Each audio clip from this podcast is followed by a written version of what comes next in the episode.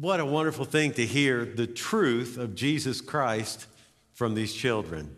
Sometimes it takes children to open up adults to the truth of God. Amen? To hear it, to believe it, it's spoken out of simplicity and yet a true faith. Whatever your background is, you can come to that same true faith this morning. You're watching online, you can come to that same faith, a faith that changes everything if you'll simply give yourself to it today.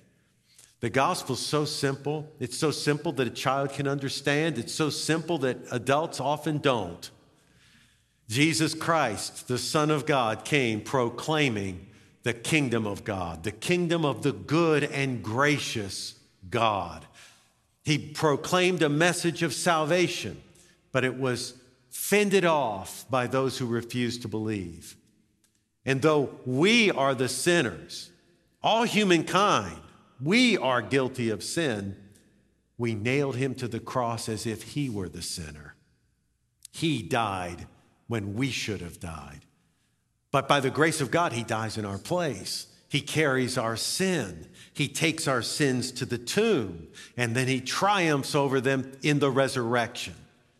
And so in the gospel, we learn that Jesus Christ is not some historical figure, but he is the Lord and Savior, the living Lord and Savior. And if you will confess your sins to him, he will forgive you and fill you with the Holy Spirit. That is, with the very life of God. Things can start over for you. A new life can begin if only you will come to Christ in humility and really the flip side of that humility with faith. That's all it requires. When this service is over this morning, I'm going to be down in the front. Terry Graham's going to be down here with me, and I want to invite anyone who wishes to receive Jesus Christ to come forward. We'd like to talk with you and pray with you. If you're online, all you have to do in the comments section is let us know. Or in the prayer box, you just click on that and you can let us know that you want to receive Christ, and we'll be in touch with you. But that's why we come, is it not? Because we have been touched by the grace of God in Jesus Christ. Now, we're continuing on in our series, 1 Samuel. This last week, you've been in 1 Samuel 12. If you've already been to life group at 8:30, you've been studying from that chapter. We're going to preview next week. That is, I'm going to preach from 1 Samuel chapter 13. And in your Bible reading journal, that's the passage you'll be reading. And then in life groups next week, that's the passage you'll be studying. So you get a head start here Sunday. And we're going to see what we can learn about the life of faith through the example, frankly, the bad example of Saul, who is confronted by Samuel for his sin. So let's turn to 1 Samuel chapter 13 and read the text, starting in verse 5. It says, The Philistines assembled to fight Israel with 3,000 chariots, 6,000 charioteers and soldiers as numerous as the sand on the seashore. They went up and camped at Michmash, east of Bethaven. And when the Israelites saw that their situation was critical and that their army was hard pressed, they hid in caves and thickets, among the rocks, and in pits and cisterns. Some Hebrews even crossed the Jordan to the land of Gad and Gilead. Saul remained at Gilgal, and all the troops with him were quaking with fear. He waited seven days, the time set by Samuel, but Samuel did not come to Gilgal, and Saul's men began to scatter. So he said, Bring me the burnt offering and the fellowship offerings. And Saul offered up the burnt offering. Just as he finished making the offering, Samuel arrived, and Saul went out to greet him. What have you done? asked Samuel. Saul replied, When I saw the men were scattering, and that you did not come at the set time, and that the Philistines were assembling at Michmash, I thought, Now the Philistines will come down against me at Gilgal, and I have not sought the Lord's favor. So I felt compelled to offer the burnt offering. You have done a foolish thing, Samuel said. You have not kept, the command the Lord your God gave you. If you had, you would have established your kingdom over Israel for all time. But now your kingdom will not endure. The Lord has sought out a man after his own heart and appointed him ruler of his people because you have not kept the Lord's command. It's not entirely clear what Saul's disobedience was all about. Some people point to him offering sacrifice and they say, you know, he wasn't a priest. Samuel was the priest, Saul was the king. It wasn't for a king to offer sacrifices. In fact, I can remember a sermon I preached some years ago where that was what I said. Saul wasn't a priest, he had no right to make this sacrifice. The problem is, sometime later, King David offers sacrifice, and no one rebukes him for doing it.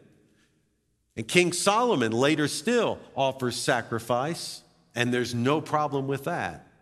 So it can't be that that's the problem. I think we simply have to take the words of this text on the, face of them, saying that Saul knew that he was supposed to wait for Samuel to come, perhaps for Samuel to give him some instructions, but certainly for Samuel to lead in calling on God for God's grace before the battle begins. And Samuel was supposed to offer up the sacrifices on behalf of Israel. He had done the very same thing back in 1 Samuel chapter 7. And at that time, God gave a great victory to Israel. Now, this evidently was a word that came to Saul sometime previous to this time, I suppose, seven days previous to the events we just read about. We're not told in the scripture about that conversation. That is, we don't actually read that conversation, we read about this command that was given earlier. So Saul comes to Samuel, and he's the prophet, and he tells him, This is the word of the Lord. You're to wait for seven days, and then I'll come, and then we'll offer sacrifice. But Saul doesn't wait seven days. Instead, he goes ahead and offers sacrifice himself. He had been given a command, but he refused to obey that command. And that was the reason, Samuel tells him, that his kingdom would not endure. What he means by that is you won't have a dynasty. Your son is not going to take the throne after you. And so Saul sinned against God. Saul is being punished because of his sin. It appears to be a simple case of he has received the word of the Lord and he disobeyed that word. But some people feel like this isn't fair to Saul. After all, he sees the Philistines coming, he sees their huge army. They're mustering for battle, and Saul's own men are beginning to desert. In fact, in the first part of the chapter, we read between Saul and Jonathan, who was second in command, they had 3,000 men ready to fight. By the end of the chapter, they're down to 600. So Saul's army is deserting him at the same time that the Philistines are pressing in. The men around Saul are terrified. They're full of fear. And Saul's afraid that everything's going to fall apart. He has to take action. And so a lot of people read this passage and they say, you know, Saul's sin really wasn't that serious. I mean, what else would you do in a circumstance like that? But we have to remember who Saul was. Saul was the king of Israel. He was put on the throne by God Himself. God told Samuel the prophet to anoint him as king. And Saul, as king, was to submit to the word of God. If the king doesn't submit to the word of God, everything's going to fall apart. And in fact, we see that in days to come, Saul obeys, disobeys again and again. This seemingly small error is the seed of much larger errors. And in fact, we find that the kings who follow Saul frequently ignored the word of God. They frequently ignored the prophets, sometimes persecuting the prophets, sometimes bringing the prophets in and subordinating them to their own royal will. They had so called court prophets who would tell the kings whatever they wanted to hear. It's a serious thing when a king someone in power decides to disobey the word of God. So this was no small sin. But it was inspired by fear, and that's the key point I want you to see this morning. The reason Saul disobeyed was because he was afraid. His men were afraid and they were fleeing. He was afraid because they were fleeing. You can understand the fear. If you were an objective observer looking from the outside in on that morning, you'd lay a bet that Saul would be dead by morning. So we understand his fear.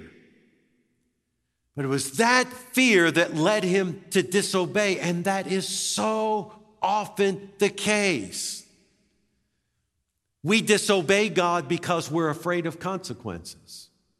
How many secret sins remain secret because we're afraid?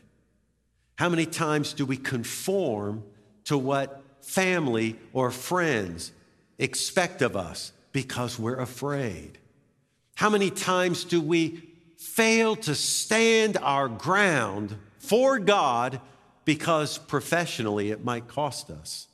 There are so many times in life that through fear we disobey God. And that's what's going on with Saul.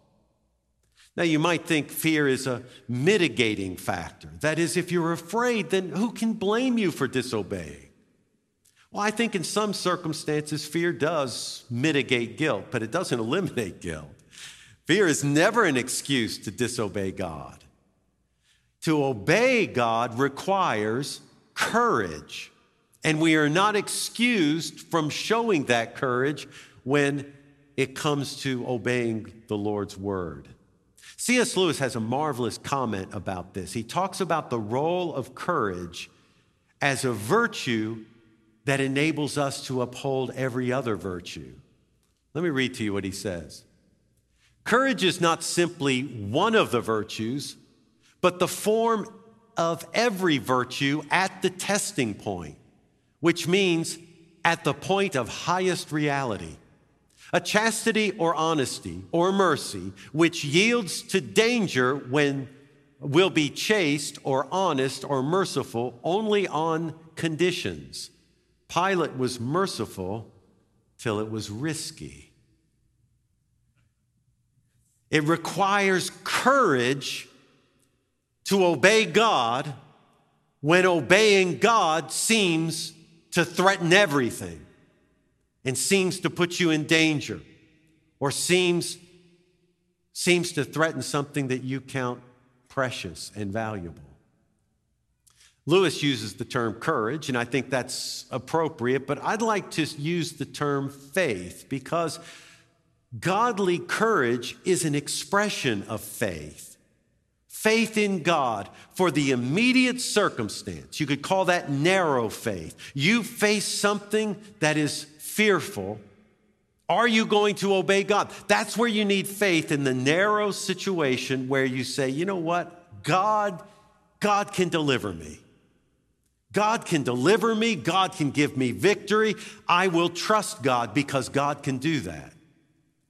But also, not just faith in the narrow sense, but in the overarching sense of even if God doesn't deliver me, God is still God, and I trust Him. I believe in Him.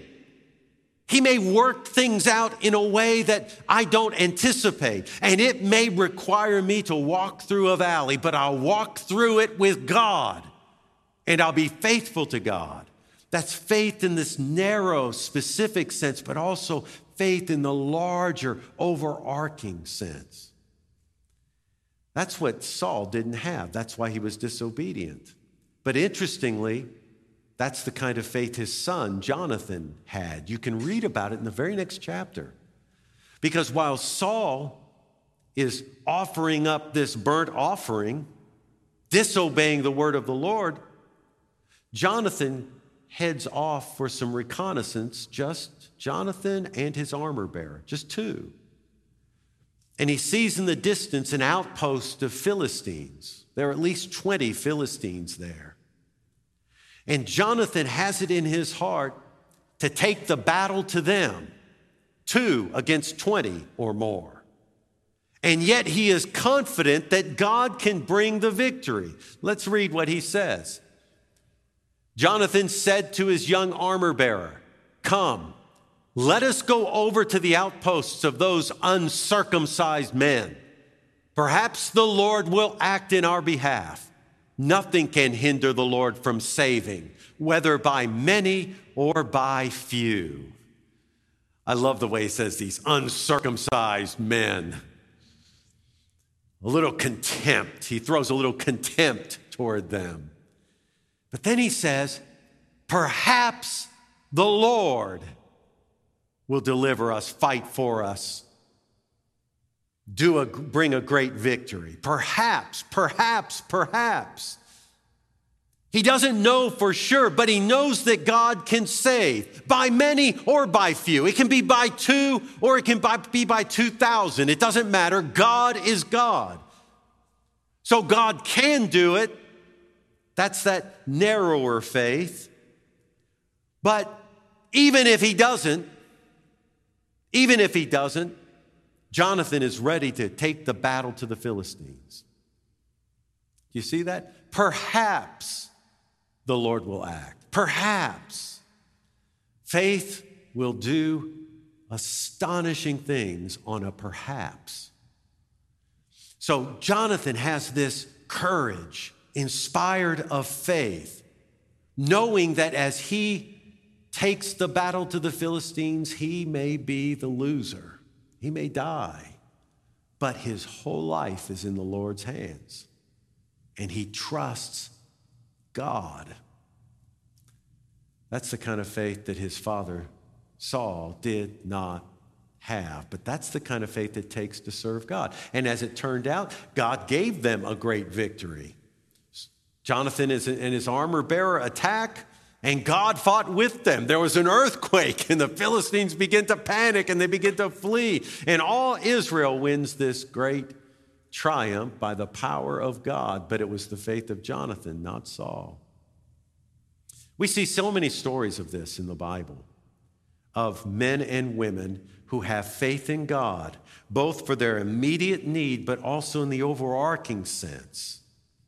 So in Babylon, after the exile, you have a Jewish community there, and many Jews were brought into governmental service. That was always a tricky thing. The way it can be a tricky thing for Christians today in certain businesses and in public areas and in, in government service, you can be put in a position where faithfulness to Christ puts you in jeopardy.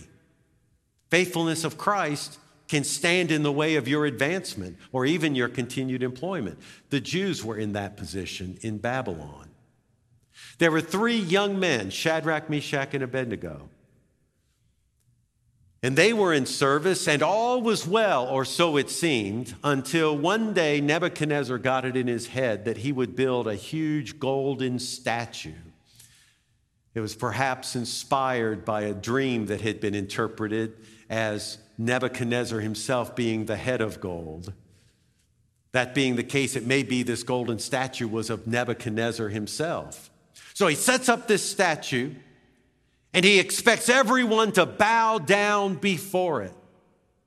But some troublemakers saw that these three young men, these Hebrew young men, Shadrach, Meshach, and Abednego, they weren't conforming. They go to Nebuchadnezzar and said, King, there are three who will not worship your God and will not bow down to your statue. So Nebuchadnezzar is furious and he decides that they will either submit or they will die. And you know all about that fiery furnace that heats up to seven times hotter than normal. He confronts these three young men, and they have the courage of faith Let's look at their words. King Nebuchadnezzar, we do not need to defend ourselves before you in this matter. If we are thrown into the blazing furnace, the God we serve is able to deliver us from it, and he will deliver us from your majesty's hand. But even if he does not, we want you to know, your majesty, that we will not serve your gods or worship the image of gold you have set up. You see the faith, the courage born of faith. They are going to obey God, even when their lives are on the line. They will do it because they know God can deliver them in this, in this moment of peril. But they also believe that God is God. So even if God doesn't, our hands, our lives are in His hands, and we trust God. God will take care of us. All will be well. And of course, we know the story. They were thrown into the fire, and far from being consumed, they were delivered without their hair being singed, without the smell of fire upon them. Nebuchadnezzar himself looked down into the fire and was shocked, even terrified, because three were thrown into the furnace, and yet he saw a fourth one like unto the Son of God. Oh, that's a good story. It's hard to not start preaching that one. But I want to stick with the point. The point being, they had faith, that faith gave courage, and that enabled them to obey God. That's the only way you can obey God when the chips are down, when the battle is around you, when the threat is imminent. It's the only way you can obey God. The courage born of faith. So there came a time when the king of Jerusalem was terrified. This was during the time when Israel had split into two kingdoms. The northern kingdom was called Israel or Ephraim, the southern kingdom was called Judah. And over the kingdom of Judah was a man named Ahaz. He was not a righteous king by any means, but he was the king by right. And the king of Israel aligned with the king of Aram to, have, to form an alliance to remove Ahaz from the throne. They wanted to take over Judah, make it into a puppet state, and they had to get Ahaz out of the way. And so they, they plotted and they had a plan, and they would be moving against the southern kingdom very, very soon. Ahaz trembled at the thought. He started thinking, what can I do? How can I, how can I meet this? Instinctively, he thought, I can turn to the Assyrian Empire this great pagan nation, and they can defend me. The problem, though, was to do that, he would have to become a vassal state. He would have to worship Assyria's gods. He would have to compromise on his loyalty to God. But Ahaz was willing to do that. Isaiah comes to Ahaz, sent by God to deliver a word to him a word in this moment of peril, and a word that is important for all of us if we're going to serve God in difficult, challenging times. Here's what Isaiah said Then the Lord said to Isaiah, Say to Ahaz, Be careful, keep calm, and don't be afraid. If you do not stand firm in your faith, you will not stand at all. And that really is the message of this message. If you will not stand in your faith, you will not stand at all. As God's people, we need to stand in our faith, faith on the Word of God, and obey the Word of God, to live out the Word of God, whatever it might cost us, however hard it might be. Even if family even if family gets angry at us for it, or friends exclude us, or there are great, there's a great price to be paid in some other way. The Protestant Reformation is one of those great events in history that really changed the course of the entire world, certainly the Western world. All of us here have been impacted by that religious revolution. It happened just a little over 500 years ago. That is, it began a little over 500 years ago. An unknown monk in the Augustinian order named Martin Luther nailed the 95 Theses on the Wittenberg church door. These were theses that were intended for debate. It was a common thing for scholars. He was a scholar, professor there at the University of Wittenberg. It was a common thing for them to nail theses in public places. The church door was one such public place, it was a kind of bulletin board. It was common for them to nail these theses for debate and for public discussion. He didn't expect it to become the beginning of such a, well, such a culture shaking, world shaking renewal, but that's what happened. The Reformation began with Luther's revolt against the selling of indulgences in the Catholic Church. But it continued as Luther studied Scripture and got clearer and clearer on the gospel, especially the gospel according to Paul, as Paul emphasized the faith in Jesus Christ that justifies us before God. Luther began to preach that gospel, and people were converted everywhere. It moved from power to power, and it looked as if the Reformation would sweep everything away before it. But it wasn't long before opposition rose up. The religious powers that be began to exert their influence. And that influence, in many cases, uh, it was dark and it was troubling. Luther on a number of cases, had to hide for fear of his life. At other times, he put himself out publicly, knowing it may be the end of his life. And so he's in the midst of this battle, this spiritual battle, this back and forth. And then the battle intensifies because not only does Luther have to battle with the religious powers of that day, but on the other side, there are some of his followers who become fanatics. And they go off into all sorts of directions. And so the Reformation seems to be in danger of utter chaos. So, over the first 10 years, there's this seemingly great success. Then there's the pushback, and then there's the chaos. And this is weighing on Luther, who is always in the middle of some theological battle, always conscious that he could be killed at any time. In 1527, in April, he became terribly ill. He recovered from that, but not long after that, he fell ill once again and was certain that he would die. Those around him thought he would die as well.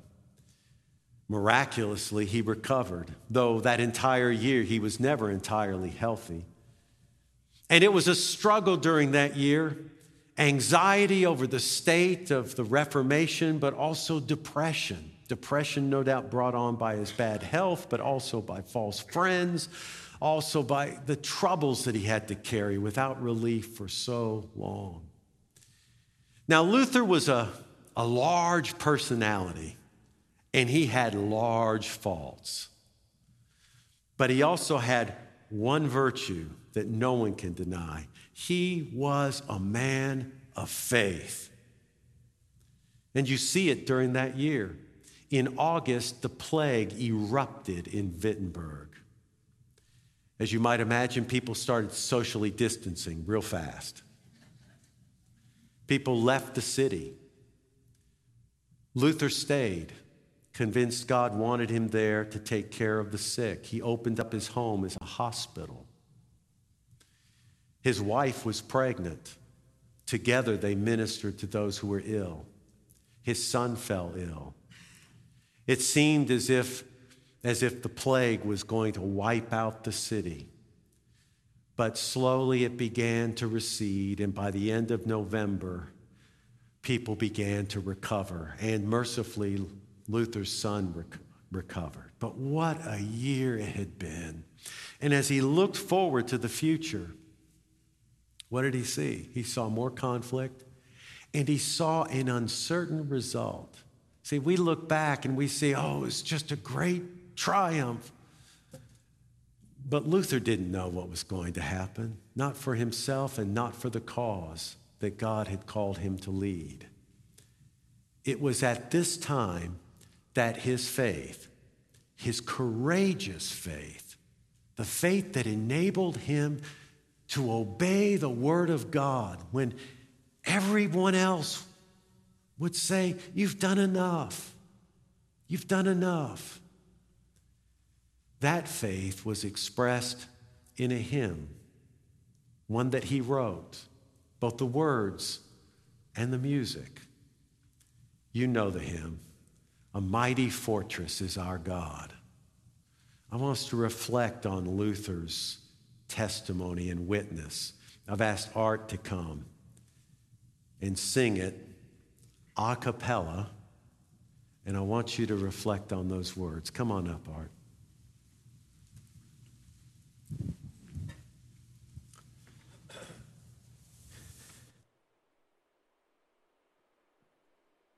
A mighty fortress is our God, a bulwark never failing.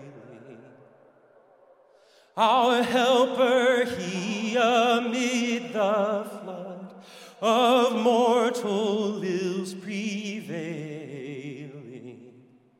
For still our ancient foe doth seek to work us woe. His craft and power are great, and armed with cruel hate. On earth is not his equal. Did we in our own strength confide, our striving would be losing. Were not the right men on our side, the men of God's own choosing? You ask who that may be. Christ Jesus, it is He. Lord Sabaoth, His name. From age to age the same and he must win the battle. And though this world with devils filled should threaten to undo us, we will not fear, for God hath willed his triumph. Truth is through us. The prince of darkness grim we tremble not for him, his rage we can endure, for oh, lo, his doom is sure. One little word shall fail him, that word above all earthly powers, no thanks to them abideth. The Spirit and the gifts are ours through Him who with us sideth. Let goods and kindred go, this mortal life also. The body they may kill, God's truth abideth still. Kingdom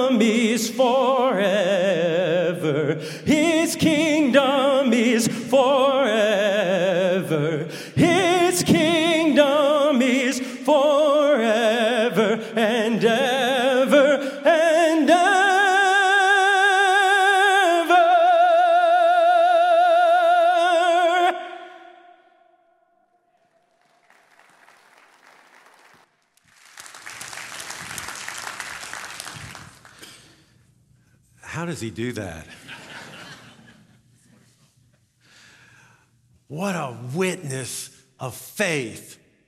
Faith that has courage to obey no matter what the cost. Pray with me. Heavenly Father, we thank you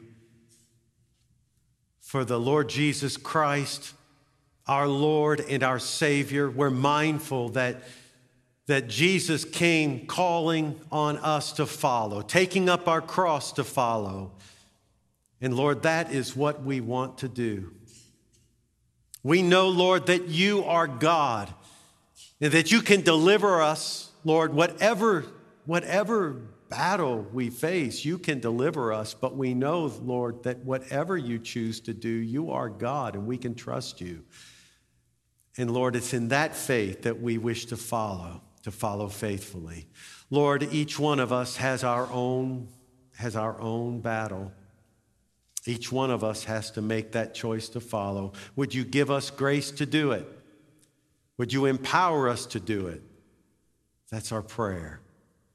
And would you touch the heart of those who need the Lord Jesus as Savior? Would you touch their heart now?